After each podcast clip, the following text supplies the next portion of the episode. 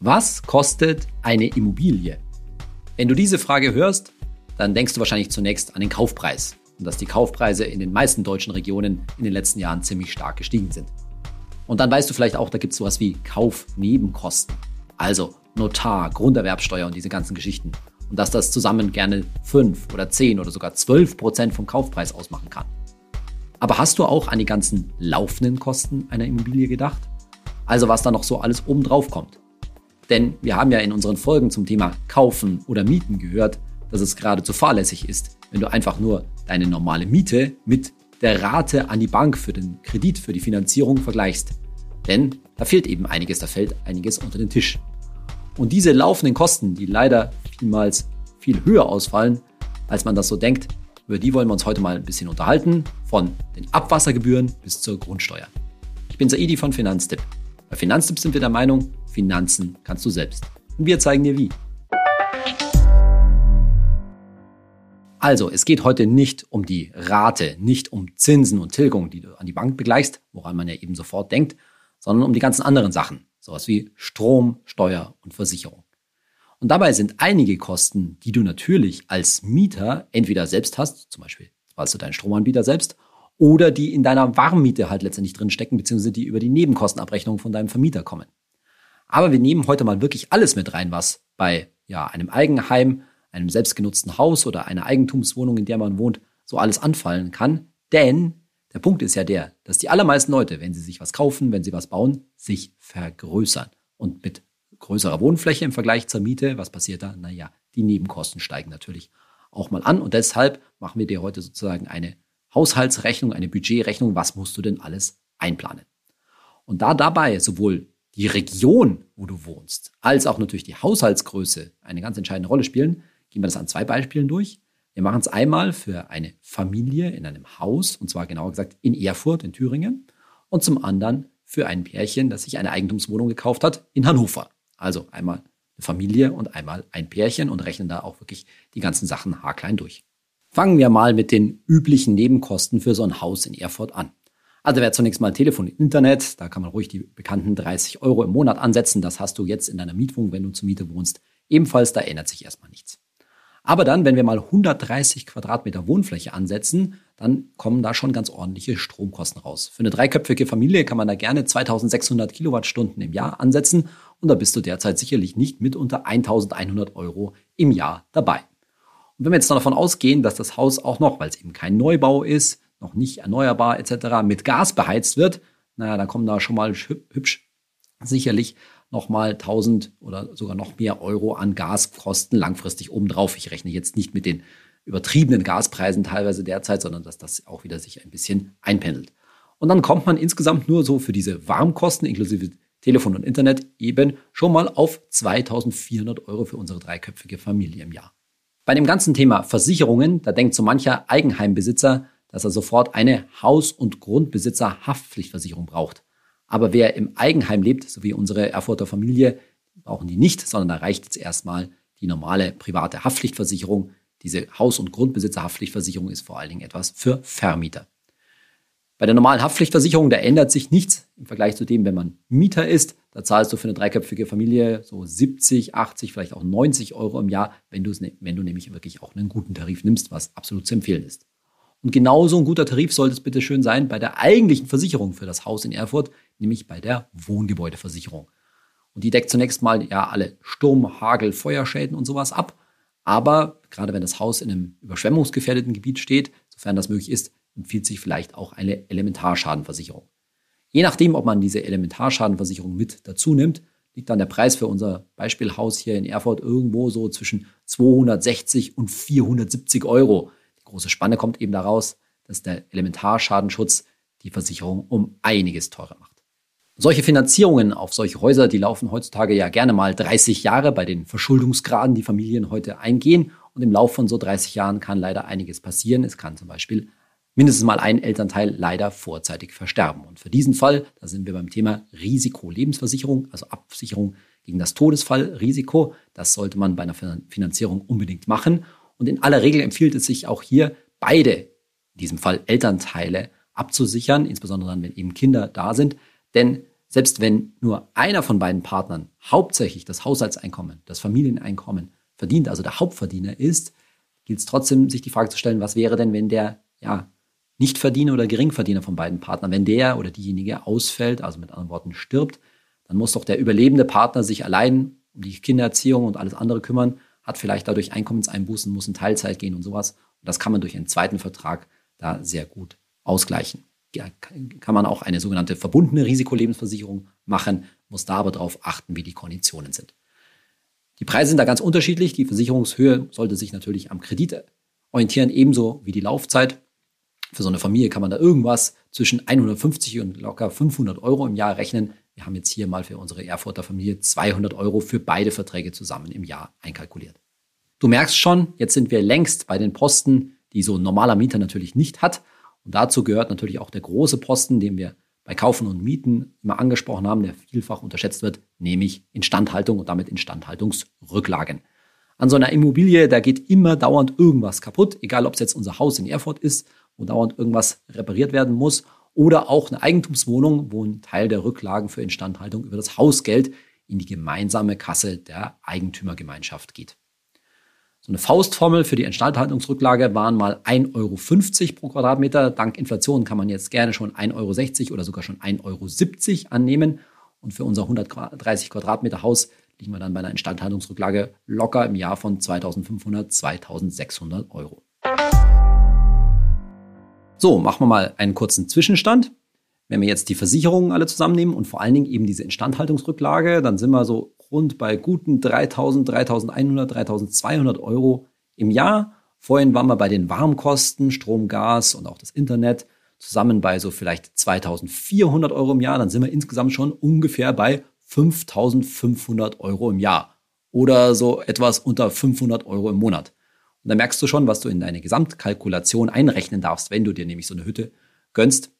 Klar, nochmal, da muss man die Warmkosten, die bei der Miete drin sind, sozusagen dagegen rechnen. Aber 5500 Euro ist schon mal kein Pappenstiel und wir sind noch nicht am Ende der Fahnenstange. Und dann kommen wir zu dem schönen Posten Kommunalabgaben, also was man so an die Gemeinde abdrücken darf. Das ist natürlich regional und je nach Gemeinde ziemlich unterschiedlich. Hier in unserem Beispiel in Erfurt, da fällt einem vielleicht als erstes die Müllabfuhr ein, nämlich die Abfallkosten. Bio- und Restmüll hier haben wir angesetzt für unser Haus 330 Euro im Jahr. Dann gibt's das Wasser, auch ein sehr unterschätzter Posten, zu unterscheiden in Trinkwasser, Schmutzwasser und Niederschlagswasser. Das Trinkwasser ist mit Abstand der größte Posten, 390 Euro, 240 Euro fürs Schmutzwasser und nochmal pauschalen Huni für das Niederschlagswasser. Dann muss man sich auch noch einen Schornsteinfeger ab und zu mal gönnen, 40 Euro im Jahr. Und dann gibt's noch den berühmten Rundfunkbeitrag, in unserem Beispiel hier 210 Euro im Jahr macht summa summarum irgendwas rund um die 1300, vielleicht auch 1400 Euro im Jahr. Und wenn wir jetzt aufsummieren, sind wir bei einem Gesamtkosten schon bei rund 7000 Euro im Jahr. Und dann gibt es da noch das tolle Thema Grundsteuer. Diese Grundsteuer berechnet sich aus zwei Faktoren. Zum einen dem Grundsteuermessbetrag, den kann man beim Finanzamt erfragen, haben wir hier bei 58 Euro festgelegt. Und dann gibt es den Hebesatz, der von der Gemeinde festgelegt wird, 550 Prozent macht hier für unser Haus in Erfurt 320 Euro Grundsteuer im Jahr. Auch nicht nichts, aber jetzt auch kein Riesenposten. Und somit sind wir halt bei einem Gesamtbetrag jetzt für dieses an laufenden Kosten für dieses Haus von deutlich über 7000 Euro. Und das kannst du dir mal so merken als Ansatzpunkt für so ein 130 Quadratmeter Haus in mittlerer Lage, hier in diesem Fall in Thüringen, 7000 Euro mal so als Anhaltspunkt. Und das kann natürlich nochmal je Gemeinde, je nach Standort und natürlich vor allen Dingen nach Wohnfläche erheblich differieren, aber damit du mal so eine Größenordnung im Kopf hast. Wie gesagt, beim der Frage kaufen oder mieten muss man da die Warmkosten, die, also die Differenz zwischen Warm- und Kaltmiete dagegen rechnen, wenn man die Kalkulation aufmacht, aber du solltest das auf alle Fälle vorher mal so durchrechnen, denn das ist eben das Problem, wenn dann so eine Finanzierung so spitz auf Knopf genäht ist, dass man sich die Rate an die Bank gerade leisten kann und dann stellt man auf einmal fest, oh, bei so einem Haus, da flutscht mir doch irgendwie das Geld total aus der Tasche. Und das liegt dann ganz oft eben an diesen ganzen laufenden Kosten, insbesondere natürlich dem Thema Instandhaltung, weil man irgendwie dauernd was machen muss. Also diese Reserve von 7000 Euro, diesen Posten im Jahr, den darf man halt einfach nicht übersehen. So, dann gucken wir uns zum Vergleich mal eine Eigentumswohnung in Hannover an, die ein Pärchen bewohnt in diesem Fall und wir nehmen da mal eine Wohnfläche von 80 Quadratmetern an. So Sachen wie Telefon und Internet, die ändern sich natürlich nicht. Die Stromkosten sind aufgrund der geringeren Wohnfläche natürlich etwas geringer. Kommt ein bisschen auch darauf an, wie viel man im Homeoffice arbeitet oder nicht. Da kann man jetzt durchaus 700, wenn nicht sogar 800 Euro im Jahr ansetzen. Aber dann bei so einer Eigentumswohnung spielen natürlich die Betriebskosten und diese Zahlung der Betriebskosten an die Eigentümergemeinschaft eine große Rolle. Und die im Vorhinein einzuschätzen, ist gar nicht so leicht, weil es eben große, auch regionale Unterschiede gibt. Helfen kann da der Betriebskostenspiegel des Deutschen Mieterbundes. Und der würde jetzt hier für Hannover rund drei Euro pro Quadratmeter ansetzen. Drei Euro pro Quadratmeter mal 80 Quadratmeter macht also 240 Euro im Monat oder so rund 2900 Euro im Jahr. Das ist natürlich ganz schön ordentlich. Was wenn du darüber nachdenkst, eine Eigentumswohnung zu kaufen, bedenken musst, dass da so ein paar Posten drin sind, an die denkt man vielleicht zunächst mal nicht. Dass da vielleicht im Haus zum Beispiel ein Fahrstuhl ist, der regelmäßig gewartet werden muss und auch das steckt dann da drin. Aber ebenso, dass da sowas wie Straßenreinigung reinkommt. Denn in so einem, ja, Mehrfamilienhaus, sage ich jetzt einfach mal, wo viele Parteien wohnen, da muss sich natürlich jemand um die Straßenreinigung kommen. Das ist bei einem Einfamilienhaus, wie unserem Beispiel in Erfurt, was anderes. Da sind die Eigentümer sozusagen selbst dafür zuständig, zum Beispiel mal den Schnee vom Bürgersteig wegzumachen. Aber in aller Regel bei so einer größeren Wohnanlage, da wird das dann irgendwie ein Winterdienst oder ähnliches machen und der muss natürlich auch bezahlt werden. Dann gibt es einen weiteren Posten, den man im Eigenheim, im Einfamilienhaus nicht hat, nämlich so eine größere Wohnanlage hat natürlich auch eine Hausverwaltung, die muss irgendwie bezahlt werden. Wir haben hier für die hannoversche 80 Quadratmeter Wohnung mal 20 Euro im Monat angenommen. Und dann gibt es dieses große Thema Instandhaltungsrücklage natürlich auch bei Eigentumswohnungen. Das wird, wie gesagt, an die Eigentümergemeinschaft in die gemeinsame Kasse abgeführt. Und für die Berechnung, die ist ziemlich tricky. Da gibt es zwei Wege. Zum einen die sogenannte Petersche Formel und zum anderen kann man das laut der Berechnungsverordnung machen. Die Petersche Formel, die wird dir in vielen Fällen nichts nützen, denn dazu braucht man die Herstellungskosten des Gebäudes, des Wohngebäudes. Das wird man in vielen Fällen nicht wissen, aber da wird sozusagen angenommen, dass diese Standhaltung das 1,5-fache der ursprünglichen Baukosten über 80 Jahre verschlingt. Das kann man dann kompliziert durchrechnen und kommt jetzt in unserem Beispiel mit der 80 Quadratmeter Wohnung so rund auf 2 Euro pro Monat und Quadratmeter. Das macht 160 Euro Instandhaltungsrücklage, die man einkalkulieren kann pro Monat. Und das sind dann wiederum 2000 Euro rund pro Jahr. Das ist mal so ein erster Anhaltswert. Aber wie gesagt, dazu braucht es die Herstellungskosten und die wirst du in vielen Fällen nicht kennen. Einfacher ist die Berechnung der Betriebskosten über diese Berechnungsverordnung. Da werden sehr pauschale Werte angenommen, je nach Alter des Gebäudes. Zum Beispiel, wenn das Gebäude unter 22 Jahre alt ist, beziehungsweise die Wohnung unter 22 Jahre alt ist, dann nimmt man 9 Euro pro Quadratmeter und pro Jahr an. Dagegen bei wirklich alten Gebäuden, die mindestens 32 Jahre alt sind, schon 15 Euro pro Jahr und pro Quadratmeter. Wenn wir jetzt davon ausgehen, dass unsere 80 Quadratmeter Wohnung in Hannover jetzt noch nicht so alt ist, dann können wir da die 9 Euro ansetzen, mal die 80 Quadratmeter macht dann 700 Euro, 720 Euro pro Jahr. Und das ist natürlich offensichtlich schon eine große Differenz zu den 2000 Euro, die wir mit dieser Peterschen Formel ausgerechnet haben. Und in vielen Fällen wirst du feststellen, dass über diese Berechnungsverordnung ziemlich ja, vorsichtige Werte angenommen werden. Das hat natürlich den Vorteil, dass du monatlich nicht so viel an Hausgeld, nicht so viel an die Eigentümergemeinschaft zahlen musst, aber kann natürlich schnell dann dazu führen, dass dann irgendwelche doch großen Reparaturen anstoßen und du entsprechend dann nachzahlen musst. So, jetzt kann man die restlichen Faktoren, die ebenfalls über das Hausgeld und so weiter in den Betriebskosten reinlaufen, wie zum Beispiel die Wohngebäudeversicherung und dann kann man auch eine Risikolebensversicherung für unser Paar hier an, annehmen. Letztendlich läuft das alles auf ganz ähnliche Beträge raus, dann wie bei der, bei der Familie aus Erfurt.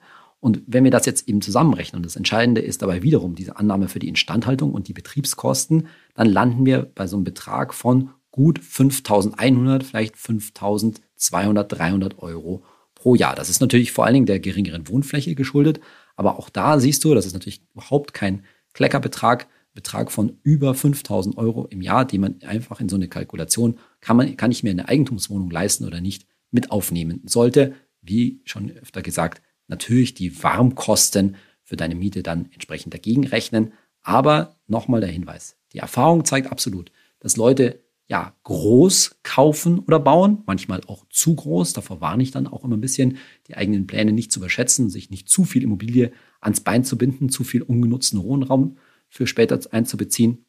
Und deshalb ist es halt auch wichtig, diese ganzen Nebenkosten, die wir, wie wir es jetzt in diesem Podcast gemacht haben, mal im Auge zu behalten. Jetzt hast du so eine kleine Checkliste vielleicht im Kopf, an was du da alles denken musst und was in so eine ja, Kostenkalkulation, in so einen äh, Einnahmen-Ausgaben-Check könnte man fast schon sagen, alles rein muss. In unserer Kategorie Hey Saidi, heute die Frage von Lilly-Katrin auf Instagram. Sie fragt, ich hätte grundsätzlich die Frage, wofür es die Börse überhaupt gibt und ob sie überhaupt noch notwendig ist. Und ich muss gestehen, ich musste über diese Frage erstmal kurz nachdenken. Zunächst mal denkt man, ja, natürlich braucht man eine Börse, was soll denn das, ja? Aber wenn man jetzt mal Börse gleichsetzt mit dem Aktienmarkt, also dem Handel von Aktienmärkten, kann man sich ja schon mal kurz fragen, was wäre eigentlich, wenn es einen Aktienmarkt nicht gäbe? Oder anders gesagt, wenn es in dem Sinne keine Aktien gäbe, zumindest keine öffentlich gehandelten Aktien. Naja, grundsätzlich kann man sagen, naja, da müssten ja dann Unternehmen einfach so Privatanteile ausgeben. Das passiert ja heute auch. Man kann ja auch Anteile zum Beispiel an einer GmbH, die eben nicht öffentlich gelistet ist, kaufen. Aber natürlich würden so gerade Firmen ja natürlich dann größere Geldbeträge immer nur einsammeln, weil denen bringt es ja nichts, irgendwie mal von irgendwelchen Privatleuten irgendwie 100 Euro im Monat zu bekommen. Also das erste unmittelbare, unmittelbare Effekt, den man so sagen könnte, naja, sowas wie ein Aktiensparplan oder genauer gesagt ein ETF-Sparplan, den würde es dann natürlich nicht geben. Aber die Börse, der Aktienmarkt, ich kann schon verstehen, dass man da so Skepsis hat und dass das wie so eine alte, überalterte Institution wirkt, vielleicht in heutigen digitalen Zeiten von Blockchains und Kryptowährungen, denkt man sich, was soll denn das eigentlich alles? Aber das hat schon noch mehr Gründe.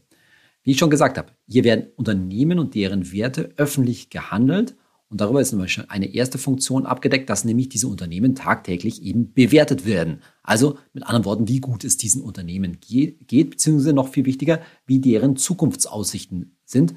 Und das führt eben zu einem ja gewissen und auch großen Konkurrenzdruck letztendlich Unternehmen und sorgt einfach für Wettbewerb und Wettbewerb belebt bekanntermaßen das Geschäft. Also da wird schon ein ganz entscheidender Mechanismus der Marktwirtschaft an der Stelle befördert. Aber fast noch wichtiger würde ich sagen, ist natürlich die Möglichkeit eben von, für Unternehmen hier öffentlich Geld einzusammeln. So ein Börsengang, der heißt nicht umsonst auf Englisch IPO, Initial Public Offering, wo also public öffentlich Geld eingesammelt wird und wo sich dann alle möglichen Anleger eben auch beteiligen können.